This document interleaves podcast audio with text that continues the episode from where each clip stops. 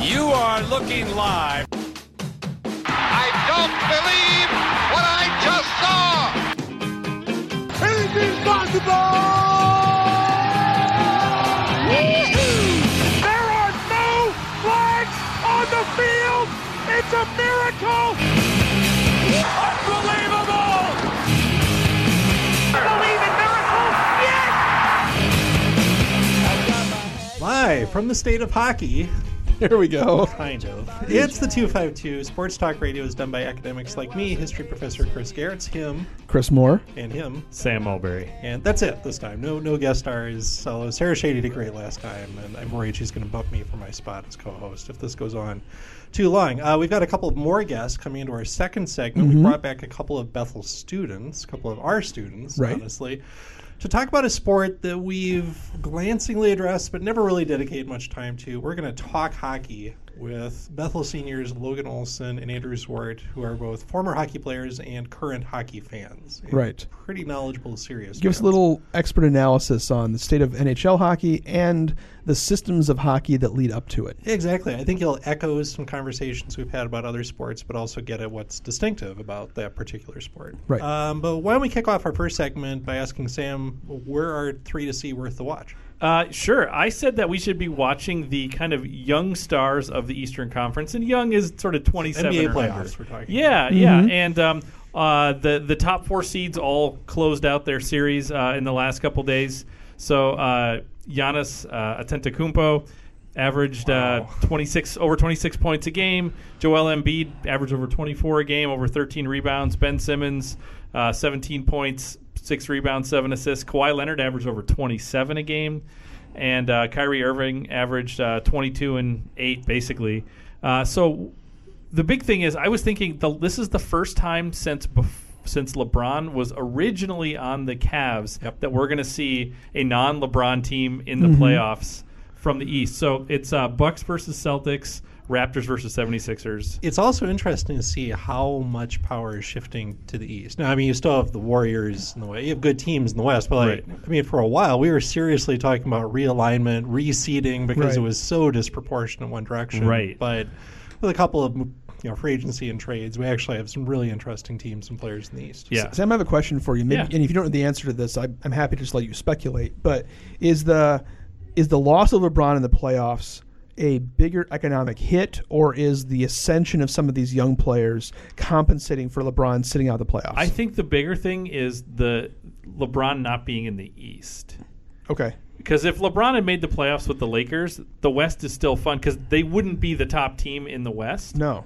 So, so I actually don't. So I, I'm not sure that it matters that much. What matters is the lane is cleared for something new in the East, and the East is ready for that something new. I mean, had LeBron in 2010 gone to the Lakers, then the East would not have had much. He needed to stay in the East. He went west at a time when the East is ready. Yep. So, so I think that's uh, that's so. I'm going to say that they're they're worth the watch, and really they're worth the watch going forward. Do you, have, Uh, do you have an Eastern Conference pick, Sam?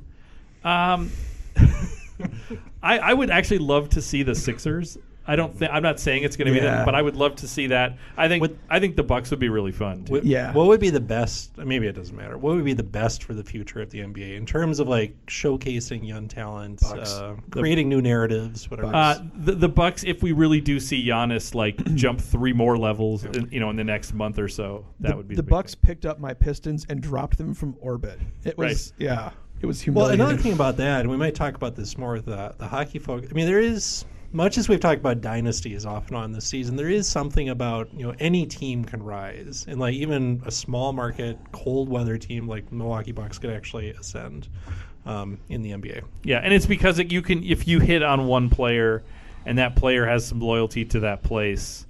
That's kind of what you need, and they can go from there. Uh, Chris Moore said that we should watch the NCAA championships and men's and women's gymnastics. Oklahoma won the women's championship, finishing the year with a perfect 32 0 record. Oklahoma's men's team entered the weekend on a 21 meet winning streak. I don't know, is it a meet or a match? I a don't know. meet, Uh, but Stanford broke that streak to take the men's championship. A highlight of the uh, of the championships was LSU's McKenna Kelley uh, had a 9.95 on the floor. Does anybody know why that's significant? McKenna Kenny, McKenna Kelley Oh, is the daughter Mary of Lou Retton. Mary Lou Retton. Yes. So I actually did watch the last 20 minutes of the women's because I was at my in-laws and they have cable and we don't. So we watched a lot of women's gymnastics. At, it was a very interesting scoring system to watch because Oklahoma had finished its rotation and then all these others were still doing like one or two routines. But I forget how they counted. But like, so it looked like oh, they just have like 20 more points to, and they really couldn't catch up. It yeah, was a foregone yeah. conclusion. But it's kind of cool to see. was still uh, cool to to see see. Mary Lou Retton's daughter uh, almost get a perfect ten on the floor. Uh, Chris Gehrz said that we should watch the NF- N- NHL playoffs. Uh, St. Louis Blues closed out their series against the Winnipeg Jets, four games to two on Saturday with a three-two victory. Did you watch this, Chris? I didn't watch that. I watched one other game that I'll talk about in a moment, so I can't tell you if that was worth the watch or not. Uh, Three to two just, sounds like just to kind of troll our, our Please. guests in segments Yeah. two. I'm going to say not worth it Yeah, St. Louis. because we all had the is a much opportunity and chose not to. That's right. All right. Uh, no, I think I suggested that because at that point last Wednesday, that was the only series that was actually two to two. Um, as it's happened, two other NHL series in this first round of the Stanley Cup playoffs actually did go to seven. The Boston Bruins closed out the Toronto Maple Leafs, and I think that was not a great game. That was like a five to one game. The other game was pretty amazing. San Jose, the Sharks, were down at home three to nothing and came back to win 5 4 in overtime because they scored four goals on a single dubious major penalty. And then actually won in overtime. Uh, and they beat the uh, Vegas Golden Knights. Uh, so like, that was definitely worth I watched the game six of that, and that was also a good overtime game. Uh, That but kind of harkens back to our conversation about uh, refs deciding games. uh, it indeed it does. Uh, maybe we'll talk about that more later. But speaking about Las Vegas, uh, we're going to talk more about the hockey part in a few minutes. Let's shove Yep. that analysis off for the moment because I think we've reached the end of what we can contribute. but Las Vegas does remind me. We keep meaning to have a conversation about gambling and sports. I, I was listening back to our episode last week, and the first segment I even kind of said, "Hey, we're going to talk about gambling once we talk about horse racing and talk to Sam." And we never actually made it there because that conversation went some other interesting directions. So maybe I'll just start there. Like, um, is that like what? I think I understand this, but like, how important is gambling to the appeal of horse racing? I, I imagine you'd hmm. still have people interested in all the things you talked about. But I'm the other layer is the gambling. I'm not part. sure it would exist on any kind of level without gambling because it is it's it, now there's gambling on everything. I mean, you can mm-hmm. gamble on Game of Thrones if you want, even though that is a fictional scripted series. You can gamble on that, but if horse racing is and I is one of those uh, um, sporting events that when you go to it up front it's about gambling. You know where you can gamble on a basketball game but you can also go to a basketball game and have no sense that there's people with money on the line uh, horse racing like that's kind of it's pretty central so it's sort of weird and i don't know that i said this officially last time so i want to be clear to anyone like an employer of mine listening like i love horse racing i don't gamble on horse racing You can enjoy this apart from the gambling, Right, Right. But, but that that puts me in a in a weird spot. Like like like I'm I'm an uh, an outlier in terms of that. Like I don't think there's I think that is a sport that exists primarily for that. And I think, I mean, my limited sense of horse, like, always has. Oh yeah, yeah. Right? I mean, and so, like, I, I wonder, though, how distinctive horse racing is. Like, gambling has always been a part of every sport because Mm-hmm. it's. It gives you unknown outcomes that you can guess at the risk at, and you can and you can place bets on.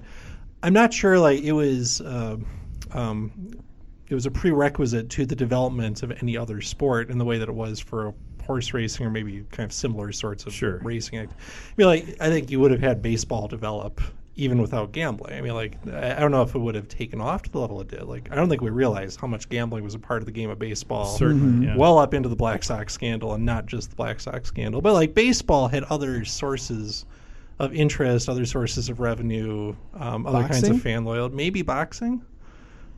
I, I mean, I, I don't. It doesn't have maybe the same kind of culture around it. Like, I mean, there's this whole language of gambling specific to horse racing or parimutuel horse racing. Is it fair to say that for all of these things, uh, gambling is a para- is a catalytic effect? Um, Yeah. And it doesn't necessarily make a sport, but it causes a sport to be to to to to um, morph in certain kinds of ways as a consequence of the gambling. Right, and and I, I also think it, we were we talked about this um, last week a, a little bit in terms of like the big events in horse racing or auto racing that you may have somebody who's not a NASCAR fan, but they might watch the Daytona 500, or, or an IndyCar fan might watch the Indy 500, but nothing else. A horse racing fan might watch the Kentucky Derby, but nothing else.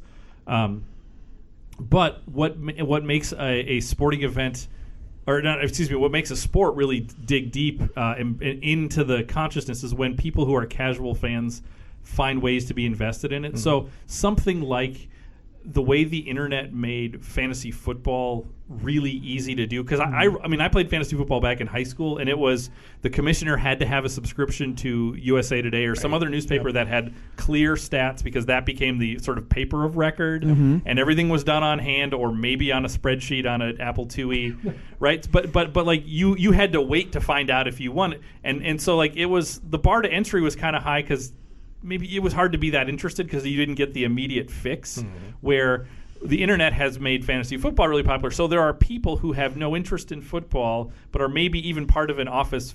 My wife has played fantasy football before. She doesn't like football but she but we did it as like a charity thing in our uh, am- amongst our family and she had a team.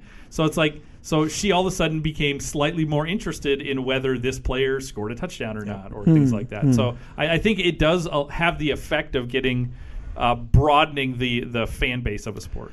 Um, at the same time, it also has the potential effect of alienating another kind of fan base. So you mentioned you had, you felt like you had to be very careful right. to say you do not actually gamble because we all three work at an institution where we have signed a statement saying, among other things, we will not gamble. Right. Right. And so, I mean, this is one thing that we've again kind of flirted with, but not talked a lot about is uh, Christianity's relationship with sports. And I would say historically, like if we went back hundred years, the two biggest biggest concerns among lots of different kinds of Christians, you know, but certainly the kind of like mainline Protestants who predominated at the time, less so Catholics, but also fundamentalists and Baptists, would be um, Sabbath play. You know, that you are you are you are profaning the Lord's day, a day that is not meant for work, that is not meant for entertainment, is being used for a spectacle and for a kind of labor. Mm-hmm. That's gone away, right mm-hmm. to the point where Bethel hosts like softball doubleheaders on Sunday, right? And there's no concern. If I told this to the students in our class next year, I assume some will be shocked by this and never given a second Which thought. actually means we probably should talk about it. we will definitely talk about it. But so that's gone away, right? Like Christians, for the most part, have made their peace with this.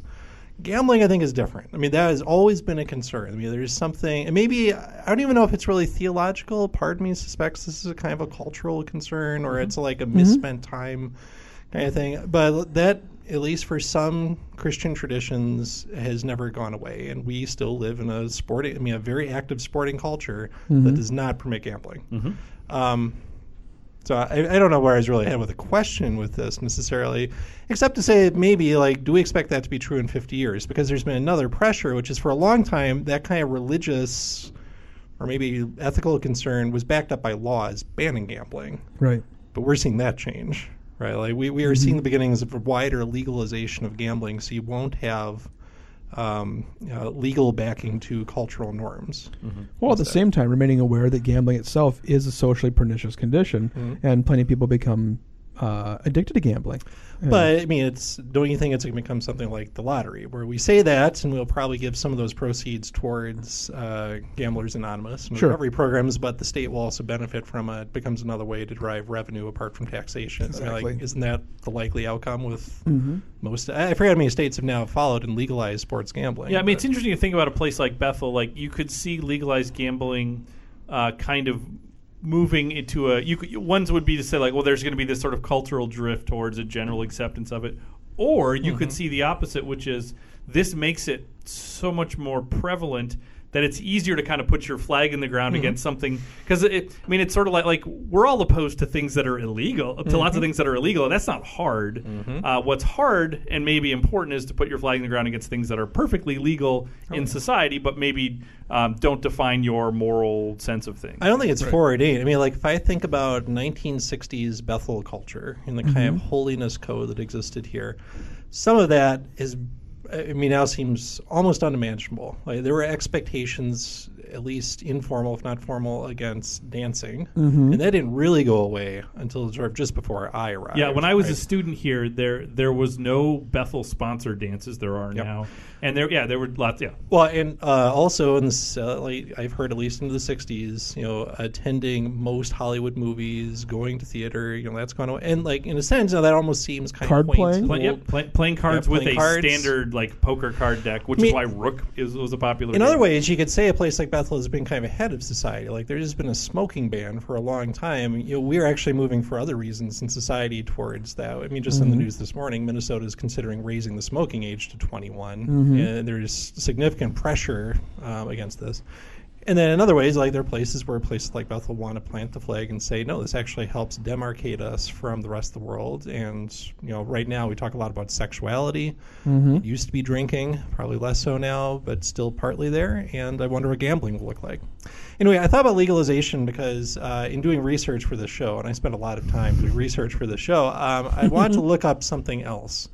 And uh, I found it at an ESPN subsite called The Chalk. Sam, I'm going to look at you and guess that you know what The Chalk is. I don't. This is the gambling website at ESPN.com. Can you I- get it at Bethel? Well, I was in a coffee shop near to Bethel, but I don't know if I could get at Bethel. But anyway, it, I mean, it's it's it's odds, but it's also kind of sports journalism about gambling. And so the lead story at ESPN's The Chalk was not about any of the sports we've talked about, but about the television game show Jeopardy. Yes. Whose current champion uh, has won over a million dollars in 14 days, pending Mm-hmm. today's outcome. He, and he uh, he makes enormous bets, wins. He's broken the record multiple times. Can I give some now. stats on this? Please do. Um, James Holzhauser, Holzhauer um, has won 14 games. In those 14 games, he's amassed a jackpot of one million sixty-one thousand five hundred and fifty-four dollars.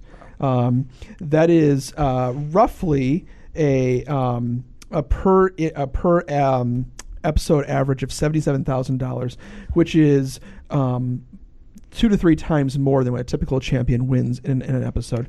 He has um, he does this primarily by betting big on the daily double questions, uh, where he earns an average of almost ten thousand dollars per daily double But question. also by going for the bigger dollar figures right away, Correct. not building incrementally Correct. like the usual He's, so he's he combines both a gambler's mentality with an excellent Jeopardy approach. He's and, oh and he is a gambler. Like that was what I Yes, was building for. Like this is actually his profession is Yes. gambler, right? So I mean, he has some other skills and knowledge that he brings to it, but partly it's you know, he, he's taking his day job and making it his avocation. Yes. or maybe this is his day job. I don't know how he views it necessarily. well, he pulled in a million dollars in fourteen episodes, Doing so this right is his day himself. job now. So uh, we could keep talking about gambling, but I also thought if we have if we can do this in like three minutes, at least Mm-hmm. a first pass at a question that again we've flirted with many times. What is sport? Like we're Is- now talking about Jeopardy. James Holzhauer is he an a- is he a sport? Is this a sport? Is Right. Jeopardy a sport?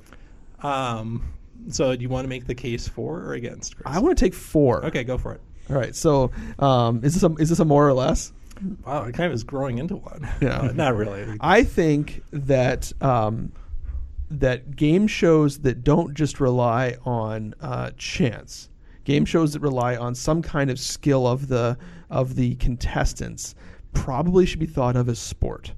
And I'm going to include in that. I'm going to go. I'm going to go wide here. So in terms of what I mean by game show, so I would include things like Jeopardy for sure, but probably Wheel of Fortune um, because there's a certain vocabulary skill set that goes along with that. But also things like American Ninja Warrior, um, and maybe maybe even Survivor. Mhm. And uh, there's that the competitive aspect of this clearly defined rule set implies that there's a certain sport to this. So I mean, so like as we think about a definition, what we've got it, we've got competition. Yes. We've got, um, in a sense, a playing field defined by rules, right? So Correct. we are all bound by the same rules to get to the end result of this competition. Right. You have strategy to reach the competition. Right. To I mean, to, to win in the Mm-hmm. competition, you've got skill. Yep. Um, And that's where I would like to. and oh, you've also got, I mean, so coming back to gambling, you have an uncertain outcome. Correct. Right. I mean, like this could. I mean, this tr- truth could be stranger than fiction Mm-hmm. in lots of ways with these with these sports. Yep. Um, I mean, what's something that's close to that that would fail that test? I mean, is the game show? I mean, like, what's a game show that doesn't meet those those standards? Um, some of the games in Price is Right, which are just random selections Mm-hmm. as opposed to skill based selections. Although, have you seen the documentary "The Perfect Bid"? Because that that guy would make the case that that actually is as much of a sport as being no, really no, good at I would trivia. agree that the fin- the showcase showdown, if we're going to go deep in Uh, Price but is no, no. Right But I mean the whole the whole game. Like like he when he have, have you seen this film? I'm out of No. I have not. Like like he breaks down games that you wouldn't think you would think are like well that there is a degree of luck to them Mm-hmm. or chance, but there is a great de- great degree of skill and knowledge in order to gain a competitive advantage in even the games that seem like games of luck.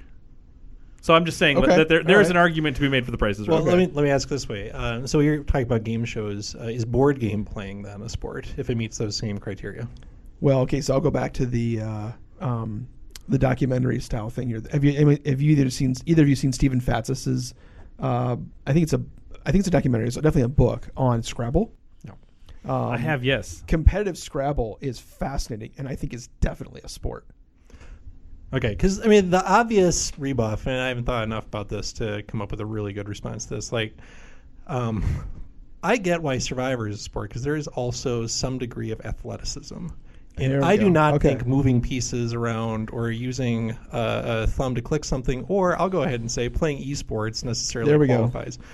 Qualifies. I- So and- chess isn't a sport either, Right. I mean, like, mm. is I mean, so like, is there a larger category called competition? And sport is a subset of that, but is not the Hmm. same as other kinds of competition. So sport would be athletic competition. Yeah, and mm-hmm. like, I mean, so like now we can have the argument about, well, what does that mean? I mean, is it simply a certain level of cardiac activities, a certain mm-hmm. exertion of musculature, is it a certain speed, strength? I mean.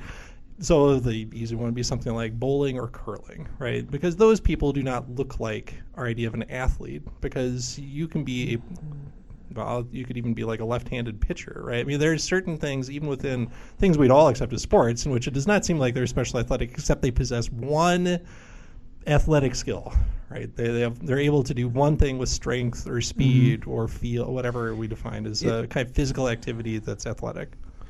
Is a professional poker player who's able to moderate their blood pressure and moderate their heartbeat is is that enough of an athletic achievement? I, I don't know because I also want to say like being able to actually move your thumb quickly enough and respond. I mean, how is that any different basically than a hockey face-off?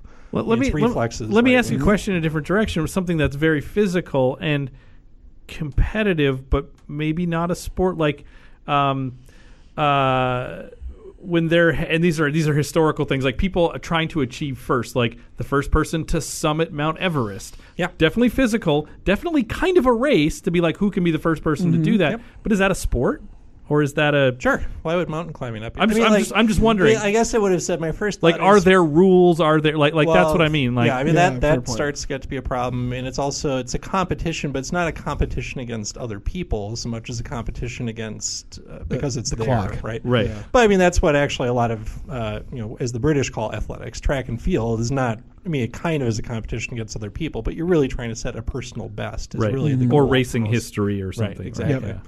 So I don't know. Actually, I just wanted a first crack at this question. We can all go back and think. I kind of want to to get this. some feedback from listeners here about this, but this might be something to come back to next week, which I think is going to be our season finale episode, and seems like a good capstone. So can we- And, and I actually, I, I would say, if you're listening to this, one thing I would be really interested in, even if you don't want to take a stab at defining sport, send us things you want us to evaluate Yes, on our that's what criteria. Like, say. what are things you would say? Is this a sport? Uh, maybe your- we can even do a Facebook thing where Sure, people can. yeah, yeah. Give that us was your- a great technological Facebook thing. I got That's what. I would like. Give yeah. us your close calls. So things that are barely sports, but or things that are barely not sports. Okay, so we'll actually have a few things this episode where we'll ask you to weigh in. This is one, and so you can write to us at live from AC Second at gmail.com, or you can put a comment on the Live from AC Second Facebook page, or if we end up creating a poll or something, you'll find your way to that through the Facebook page as well.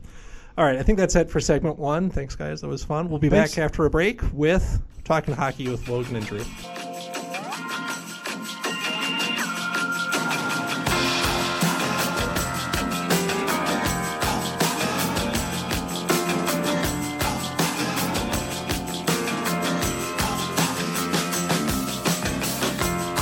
Digging for gold in my neighborhood Where all the old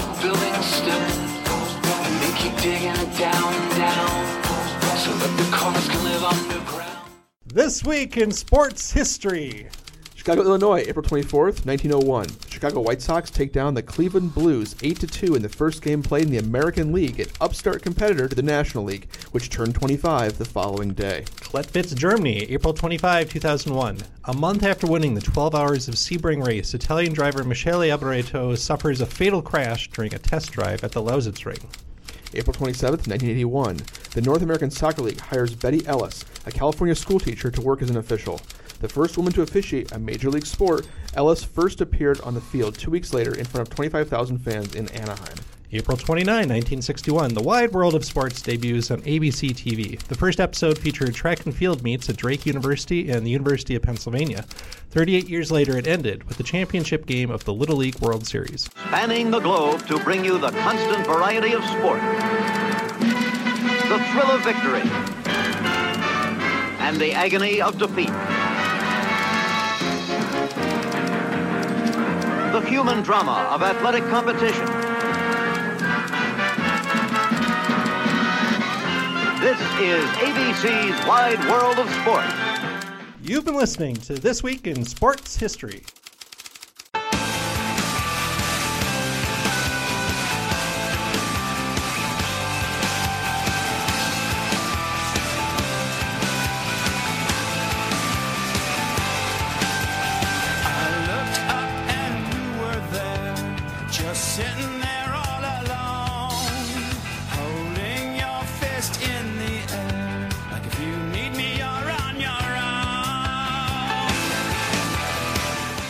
Uh, welcome back to segment two of the 252. Well, it's late April, and that means it's hockey season. Yes, that's right. The Stanley Cup playoffs are well underway. The first round just ended literally last night, and so we thought it's a good point to actually talk about hockey. We've kind of mentioned hockey from time to time, but Yeah. uh, I'll put it this way: like amongst the three of us, am I what passes for a serious hockey fan? I would consider myself a casual hockey Okay, fan. I, I'm really a casual, and I just feel like because I'm from Minnesota, I'll just act like I know more about hockey than I really do. And so we thought we should actually bring in some real hockey fans. Right. So welcome to the program, uh, Logan Olson and Andrew Zwart. Uh, these are two seniors, I believe. Uh, both, I think, are history majors, but also do other things. Logan, you're also doing political science. Yep. Andrew, you're also doing so biokinesthetics. Biokinetics. Biokinetics, right? Okay. So, uh, uh, are serious fans, but also former players. And so, as we start our talking hockey segment, uh, as always, we like to start with sports stories. So, tell us a little bit about your experience as uh, as uh, people who played hockey and no longer play hockey.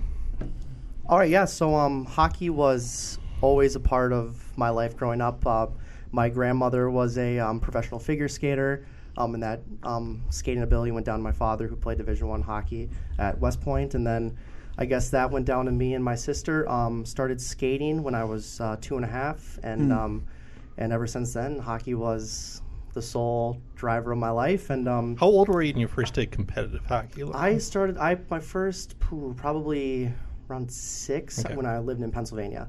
Is when I, I remember playing my first kind of competitive game with a bunch of other little hockey players, and um, my dad was kind of refereeing the. Is that the mites, chaos. squirts? It would have been probably like pre mites at that point. Um, Probably Probably mites. mites, yeah, because um, in Pennsylvania the system is a little bit different than Minnesota. Um, so it wasn't as organized as it is here, but it was still um, it was still just a lot of fun to get out there and just. There's not a lot of structure when it's just half ice, a bunch of little kids skating around. But um, that's kind of my first memory of hockey was in Pennsylvania. I'm just kind of just kind of waddling around the ice a little bit, and then um, I remember moving back from Pennsylvania to Minnesota, um, and that's when hockey got took off for me. It wasn't as serious in Pennsylvania; it was just something that my dad probably wanted me to do, something to get me out and you know be competitive in. And then when I came to, back to Minnesota and seeing the the young talent just in like the super might um, squirt age, that's when I really wanted to take hockey seriously and go all in on it. So um, Minnesota definitely has that ability to um, change the mindset of uh, a young kid. um, and then after that, I played um, squirts, Pee Wees, and Bantams all for Omega, um, Osseo Maple Grove Hockey Association. Um, and uh, that was just a lot of fun. And then I played um, a year and a half for um, Osseo High School. Okay. So um, that's uh, my my hockey uh, career ended my junior year, and um, but yeah, just it was um, for for the for the first you know 15, um, 14 years of my life. That was that was it. Hockey was um, hockey was everything. So So maybe we'll come back to the ending. But Drew, it's a similar story with you. Is that about the same age you started? Yeah, even uh. I, I probably started actually about three or four skating, and I think they had um, what was called clinic, and I started that when I was four. Okay. Um, and then I played up, and I played played through high school. I played high school in Massachusetts, uh, a small school in Massachusetts. Uh, we played in a state championship, and I just I hockey was always my favorite sport. Now, were you both playing other sports as well? I mean, it's a question we've asked athletes Yeah. before. I played golf pretty competitively. Um, I played golf in high school. I played soccer in high school. I played some years on uh, a junior PGA tour, which sounds a lot better than it actually is. um, but I played some competitive golf, and I played just about every sport growing up. So Logan, so Yeah, uh, similar story. I um, grew up playing soccer, baseball, um, and then I got into golf a little bit later in life. And then um, I, and going up into high school, I, I um, quit soccer my freshman year. Um, and then um, when hockey ended, I went into golf. So I played golf um, in high school as well. So So one distinctive we have because we have the two of you here, we've got a Minnesota hockey player and a Massachusetts hockey Mhm. player. Yes. So I think one thing that is a little bit unusual about hockey among the other major pro sports in the U.S. is it's pretty intensely regional. I mean, it Yes. started to become a more national sport with the NHL going to the Sun Belt. Um, but like Minnesota, Massachusetts, and then you know there are a few other hotspots like Yeah. Michigan. I would take Maine, but um, Yeah. are, are there significant differences in the way these two states uh, approach sports? I, I imagine there's a significant rivalry between the two. Yeah, well, I know um, there was Minnesota has a has a uh, I don't know if it's worldwide, but has a national reputation for sure. Um, As the I- state of hockey? As the state of hockey. um, and when I so I moved right before eighth grade, and I remember one of the captains on the hockey team picked me up to take me to a captain's practice the year before. So he was older than me. And he said, "I'm going to be honest with you. We heard that there was this kid coming from Minnesota that, to be our goalie, and we heard that he was six five and that he was probably going to be going Division One."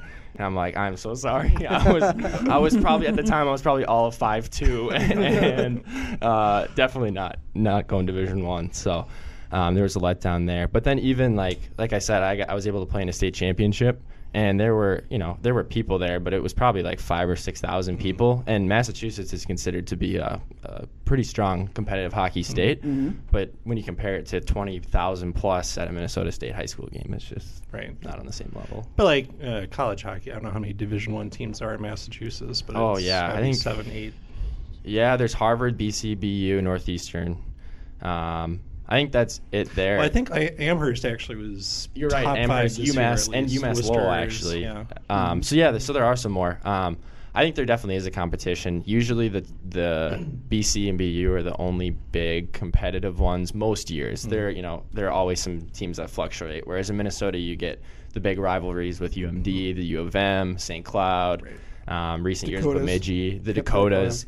Um, so I definitely think there's a big rivalry, and I think it's a little bit of Minnesota versus everybody, but then also Midwest versus the East. Okay. So uh, let's come to the transition out of hockey. So a big part of your lives for a long time, amongst other sports, but uh, think either of you is uh, maybe Drew. You're playing club hockey. I don't know if you. did Uh, this yeah, I played two years, but then I had surgery. Okay, so, uh, I mean, I think if I, I mean, if you don't mind talking about this, for both of you, I mean, I think injuries were part of this, you know, moving to different levels. But Logan, especially, can you talk about having played Minnesota high school hockey? You know, coming to a school that does have, you know, a Division three, um, you know, from time to time competitive hockey program. Yep. Like, what was that transition like? Having spent so much of your childhood and adolescence playing hockey. Yeah, so um, like I said earlier, um, playing um, competitive hockey in Minnesota, it's just the the the skill level from you know your top level to your second to third level is just still fantastic hockey. And so um, my freshman year, when hockey started to get competitive, I um, you know, like I said, I quit soccer to give 100% of my time to hockey. And so playing that much hockey opens you up and exposes you to potential injury when you're playing that much. And that's uh, kind of what happened to me. Um, over a summer, I um, wasn't wearing my mouth guard, so there is a reason to wear your mouth guard. And um, I got my first concussion when I was um, about 15 years old, and um, in the next six months, I got two more. So um, in six months, I had three concussions, and um, that was my freshman year of uh, high school. And so in Minnesota high school, in Minnesota hockey, you go, you play your bantam year, which is your um, eighth grade and your ninth grade. Um, school year, and then you go into high school, your 10th, 11th, 12th. And so coming into high school with um, three concussions um, is not ideal. It's not what you're looking for um, out of a player, but um, I still um, was able to play competitive varsity hockey right in so- my sophomore year. And um, Can you explain? I mean, what?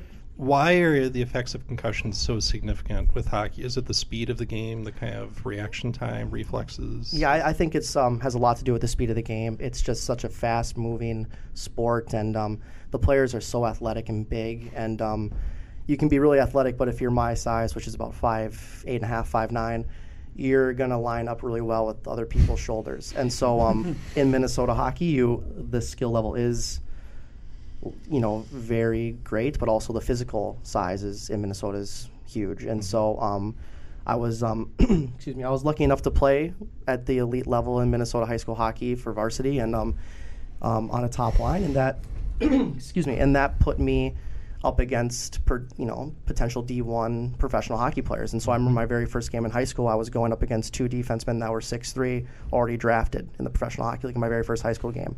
And so um, that that kind of pressure and, um, and uh, size and you know athletic ability is definitely I think one of the key things of why so many concussions happen. It's just the skill level is so good, the physical size is so large, and then you get people that could be you know great athletes, but just not physically big enough, and then just it's almost inevitable once you get that first one to just continue to go down the line. Is there anything in hockey like the kind of concussion conversation that's happening around football? Like a couple times this season, we've even kind of hinted at the notion: could there be the point where, because of concussions or related effects, like football simply is banned, or mm-hmm. just people stop putting their kids into it? I mean, is that kind of conversation happening around hockey as well? Um, I think um, football definitely gets the brunt of the concussion talk, but I think um, hockey is a sport that could face problems as well with concussions. Um, I know growing up, when you get around eighth, ninth grade, concussion people start getting concussions. Um, checking becomes um, it, well, at least when we were playing hockey, you were start you started checking your pee wee year. So,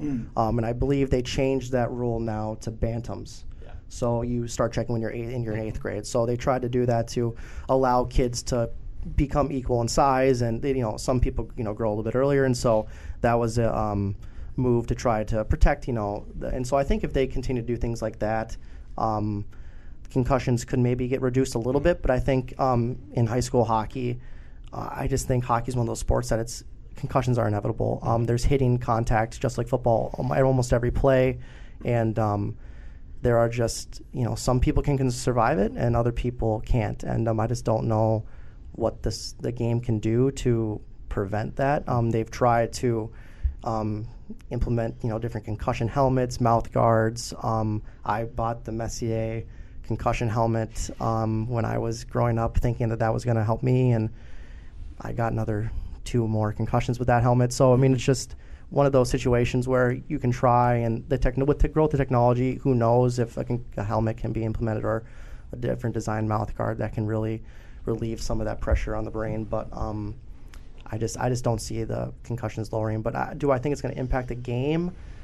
Um, no, I think the game is going to stay. I think um, the people who make it to the pros and the people who make it to college are the people who have survived the concussions and head injuries, and um, they're the physical athletes that have what it takes to get to the elite level. I think the concussions um, are for the players who um, aren't as physically um, superior, aren't, aren't as athletic, aren't um, as um, I don't want to say athletic because I, you can get a concussion just being in the wrong place at the wrong time. So Sure. I don't want to put like people who get concussions not athletic, but um, there is definitely a side of athleticism that you know to be able to move and you know be aware of the situations and that kind of side to athletic hockey. So, I mean, I think what you're getting at, starting to get is what, what's essential about hockey, what's distinct about it as a sport. And so, Drew, like, if you want to talk about your transition, you know, how you stopped playing, feel free. But maybe I'll turn to you now to start teaching us, like, what is so attractive, what's so appealing about hockey, whether you're a player, maybe now as, as fans. And I take it, at least some of it is this kind of unique combination of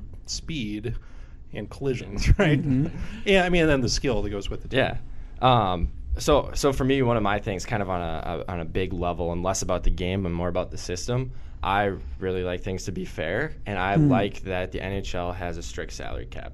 It hmm. they have a limit, and it's you know you can't you can't have a salary cap any higher than this, and if you do, they can terminate contracts, they can take away draft picks. So it's not just hey you have to pay a tax. It's hey this is where it cuts off. So I think. Right. That has done a really good job of keeping the league balanced because you can't hoard superstar players hmm. Um, from an actual kind of playing standpoint, um, again, I- like you mentioned, the speed is incredible. Um, you know, the hockey players are incredible athletes. You have to be incredibly strong. You have to be incredibly fast. The endurance is remarkable. Um, you know, when when they look at the basically endurance of NHL players, it's off the charts um, in terms of short-term sprints. Um, and I you know, you have to think they're doing it on their skate. You have to skate. Skating in itself is hard. It's like relearning how to walk. Um, and so I think there's a challenge to that. Um, and we were we were actually talking um, with Dr. Mulberry about how when you watch hockey in person, it's a whole nother experience. You know, Mhm. you see how fast these guys are, how big they are, how strong they are, and um, I think it's just it's a very um, kind of visceral experience to, to see it. Is that one of the things So- you think hockey suffers from? Is that compared to think something like basketball, it doesn't translate nearly as well on tel- television? I think that could be a part of it. I mean, a lot of times it's it's tough to follow the puck when you're watching TV. You, you kind of lose, you know, the momentum of the game. It, it's just kind of it is the camera angles aren't perfect, and so I think it is it does lose a little bit on the TV. Um, and I think that is maybe a part of it. It's not as you know football. You can get right down there. You can hear what the players are saying. Basketball as well. You can, but I, I think that could be a, a large part of it. Yeah, hmm. yeah, for sure. Well, it's interesting you use the word visceral because that came up last week when we were talking. I think especially to, to Sarah Shady about she was talking about IndyCar when they do. Mm-hmm. Then she's like she said, or maybe Sam said, there's something visceral, is visceral about it. At least part of what we talked about is that there is genuine danger at all times. Like Yeah. I mean. Like, I mean, I think part of the conversation with hockey always has to do with fighting, that kind of violence. But there's also the kind of violence of it's like the collisions of the NFL, except it's happening at much greater speeds on a Mhm. sheet of Mhm. ice, Yep. right? And it's it's happening constantly. Like the number of hits that take place in a hockey game are Yeah. are I mean, so like, do you ever have qualms with that? I mean, like some of us do wrestle with like, hey, we're watching the NFL and it's based on just terrible violence, Yeah. or like. Well- Sarah did talk about like someone might die in an IndyCar race at any time. I so actually one of the things that they're really working on right now um, to prevent concussions is that they're actually trying to phase fighting out of the game, and it's been Mhm. actually quite successful. The amount of fights, it's I mean I think the Wild were a part of like maybe like three fights all year. I mean they're just they're really phasing it out of the game by changing rules. Used to um, courtesy used to be when you fought you would take off your helmet and then fight the other guy. That way the other guy didn't punch your helmet and break his hand. They changed that. If you take your helmet off, you're going to get kicked out in a heartbeat, and the refs won't even let you fight. So if you fight now, you have to be aware of, all right, I'm probably going to have to punch this guy's helmet five or six times, and I might break three knuckles. And so it that's one way that they highly have kind of discouraged that. Um, but I, I do think that there can be definitely times. Um, there are a couple of players in particular in the league who have kind of reputations of being um, not the cleanest. Um, and- Dirty. Yeah. Yeah, I think that's There we go. the very, right word. very, very much so. There's there's a couple guys who have been suspended a remarkable Mm-hmm. number of times, and I think that one thing that the league should look at is into more. Um, getting even stricter with that. So if a Mm. guy is clearly showing that he is not going to play clean and that he is, you know, he's and he's been suspended multiple times for the good of the game and for people's safety, I wonder if you have to start looking at just saying you can't play anymore um, at a point where you can't clean this up. And because I do, I do see definitely that. Because I think um, to say that it's it's problematic to watch a high paced game where people kind of know the risk, and I would say most of the time, aside from dirty hits. Um, I it, it's hard. It's hard. It's a complicated question. Well, I Can I ask the inverse question? Yeah. Which is that um, in all other sports, there is occasional fighting in baseball. There's Yeah. fighting in Mhm. football Yeah. and basketball. But that seems like an aberration, whereas it was normatively part of hockey. Sure. Why did fighting become such a long part of the hockey tradition for so long? Yeah, I mean, it, it kind of started that that you have to go way back. Um, The culture of hockey is that you know movies like Slapshot. Uh, there's a movie like there's a movie called Goon that came out a couple years ago, Mhm. but particularly in the mid kind of 1900s, hockey was almost boxing on ice. Like that's what it was. Um, you had you know a couple guys who could score goals. You had a couple, and I mean even up like I don't know if um, there was a guy for the Wild named Derek Boogaard who played and he died a couple years ago. But his sole pur- he could hardly play hockey. But his sole purpose was to fight, and Yeah. so that was just a part of the game. That was what people came for. What can I pause you there? Because I wonder when the enforcer is like a distinct, almost like specialty happened. Mhm. Because like my sense was there was a time when I don't know if it's still called the Gordie Howe hat trick. Yep. where, like, Yes, like, it is. I mean, a scorer was he was not just a skilled player, Gordie Howe, but he was also like he would regularly fight as Yeah. part Yeah. of that. And I don't know if was Yeah. he just an aberration in doing that, or did you actually get specialization where you have an enforcer to protect the skilled forwards who are maybe a little bit smaller, Sure. faster, and couldn't you didn't want Yeah. them to get in a fight. Yeah, Yeah, it also has a lot to do as well in the time when hockey was no one wore helmets and neither did the goalie. And so there, there, the enforcer kind of became a protector of the goalie. That if you shot if you shot at the goalie's head, you were going to get in a fight. Like there was a guy out there on the ice that was there to protect your goalie. If you raised that puck past a certain line that you know was just kind of a unwritten rule, um, you were gonna have to pay the the price for that. And then that kind of moved on when you got players like Wayne Gretzky and Mario Lemieux and these kind of transcendent skilled players on the ice. You need someone to protect them because at that mm-hmm. time hockey there were guys that were going out there and had a sole purpose of let's try to see if we can get a huge hit. Mm-hmm. And those enforcers in the 80s 70s were there to protect and that kind of never really went away So, I mean, a theme we had talked about a couple weeks ago and different. We were talking about officiating, and one idea that came up was, uh, to a certain degree, in most sports, players actually self-police, right? I mean, like there are different ways to do that. You could actually have a set of rules that try to take away these behaviors, and referees are going to enforce that, or it could be players develop their own mechanisms to say. We have unwritten rules, and if you violate this, here's going to be the consequence of it. I mean, that's what you do with dirty players. That's what you do to protect a Gretzky or a goalie without a helmet on. Is that still largely true, or has that changed? And you actually got something more like we're going to set up rules, use equipment. For, That's that's a good question. There were, um, I think there were a lot of unwritten rules, but they're slowly phasing them out by making them rules. So, for example, one of the unwritten rules was if you were going to fight somebody, you took your helmet off. That was what you did. Um, and now, like I said, they changed it so you can't take your helmet off. Now, if in a fight you could pull the other guy's helmet off, and that's okay, but they've they've made it so you can't just take your helmet off. Um, another one is um, they used to you know, people would. It was kind of frowned upon, but people would pull jerseys over guys' heads when they were fighting. Um, but it, it was kind of it was kind of a low. That was kind of what you would do if you thought you weren't going to win the fight and you kind of just needed something. And so now they've actually added straps to jerseys that strap them to their pants. And if they come, if a jersey comes unbuckled and gets pulled over the head, that player gets fined for not having their jersey strapped down. Right. Mm-hmm. So mm-hmm. Um, a couple of extra questions. Uh, so I ask one quick, then I'm going to ask for predictions before we go. but I mean, I think one way I tend to think of pro hockey is it's got the smallest fan base in a sense, but also has the deepest, most committed fan base, and especially at Stanley Cup season. Like, I mean, it's not just the intensity of the players, but the intensity of the fan experience. Um, so, as hockey fans, um, do you wish there were more hockey fans, or is it actually like you kind of enjoy the fact like this is not really for the casual fan? I mean, this is for people who are deeply committed to the sport, understand all these nuances, appreciate the strategy, love a triple overtime Stanley Cup game. Like, I mean, do you kind of like it being the size it is, or do you wish it actually reached a mass audience? Yeah. Well, so I, I think there's there's kind of two ways to go to it. Um, on on one hand, I'd love to see the sport continue to grow, um, and I think that's that's probably where I land. So I'll, I'll start with the kind of the other way. It is, there is something cool about being so passionately committed to something and having it be such a, a strong fan base.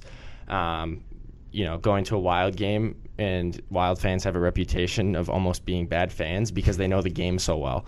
They're they're less there to be fanatics than they are there to just be like, oh, this is a great hockey game. Like this is this is very Connoisseurs. yeah, Yeah. exactly. And so it's it's and so I think that that part there's something cool about that, but at the same time, um, you know, you look at like Nashville, you would their hockey team didn't really mean anything to them until last couple years, and all of a sudden they made the playoffs, and it's like we're gonna have a country music superstar sing the national anthem at every game. We're gonna have this absolutely insane event on Broadway before every game. We're gonna bring out cars that you can smash. They adopted the name Smashville. Um, and you watch those games on TV, and you almost can't hear the announcers because the crowd is so loud. It's Yeah. just an amazing atmosphere, and I think that the the fan of me and the lover of the game wants to see it grow and expand. Yeah, I, I agree. Um, I think when I was playing hockey and when I was younger, I liked the fact that it was kind of a intimate sport and that it wasn't this huge grand thing and there it was you know there was no Showtime team and there was no Lakers, there was no Patriots. It was kind of just, mm-hmm. and we talked about this a lot. Like any team can win in the NHL. There's not really a lot of dynasties, even though the Kings and the mm-hmm. Blackhawks had a couple good years there. But I mean, like overall, really, any team once you get to playoff season, any team can win.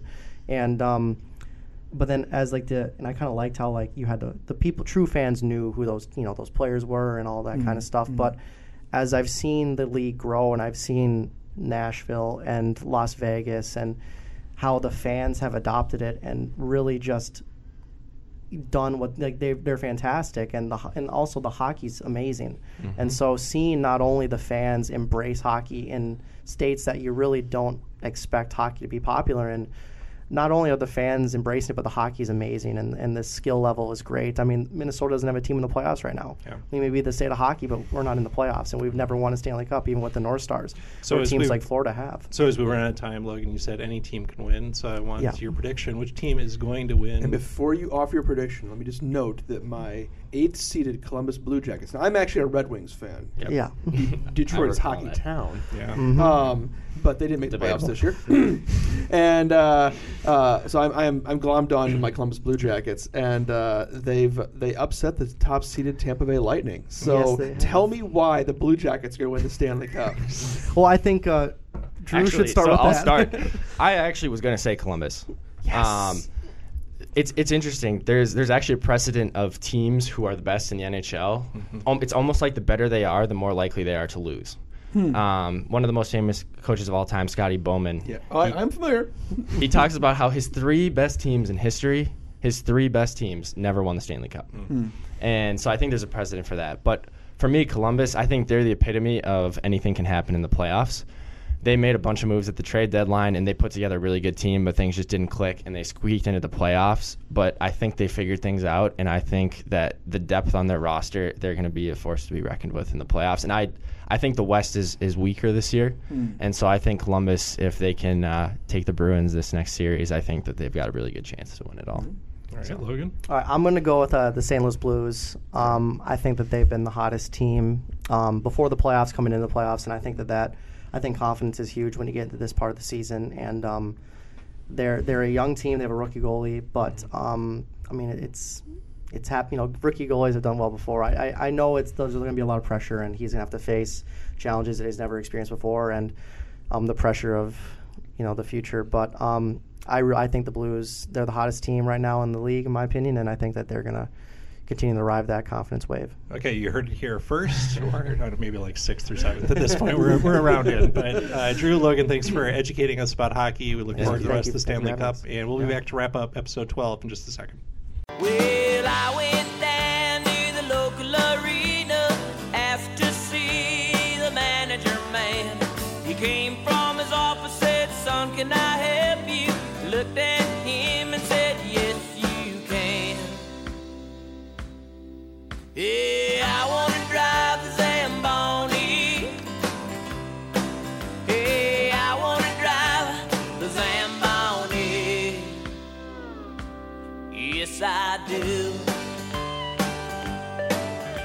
Get in touch with the 252 by emailing us at livefromac2nd at gmail.com. I want to be the best there ever was.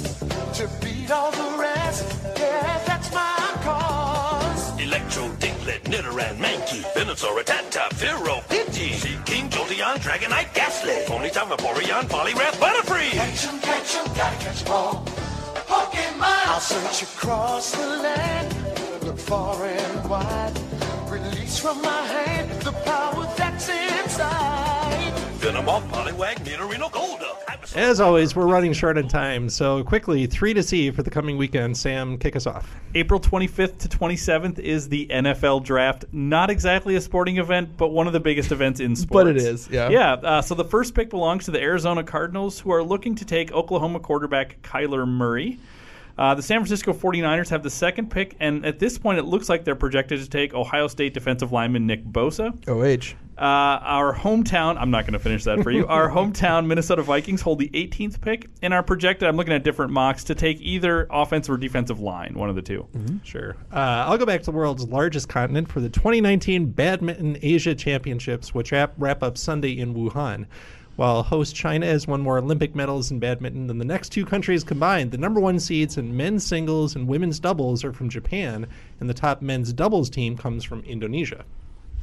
There are four international championships in the yearly Pokemon oh, circuit. grief. Come on, stay with me here. And the European Championships are this weekend in Estrel Berlin Congress Center in Berlin, Germany.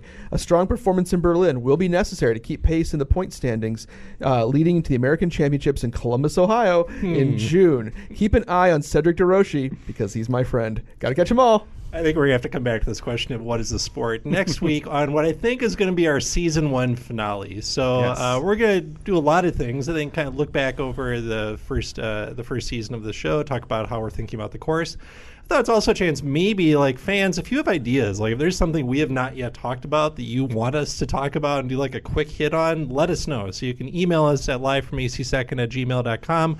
You can leave a comment at the Live from AC Second Facebook page, maybe once this episode goes up. So if you just have been dying for us to break down something or talk about some controversial question, this is your last chance, at least for this season. I think we're going to be back in the fall, maybe even in the summer for one episode or two. So we'll, Yeah, you'll have let's other do shots it. at it. Let's do it. All right, good episode, guys. We're going to end the season strong. Chris, finish us off. On behalf of my colleagues here at Bethel University, um, keep those f- drives down the middle of the fairway. We'll talk to you soon. Go Royals.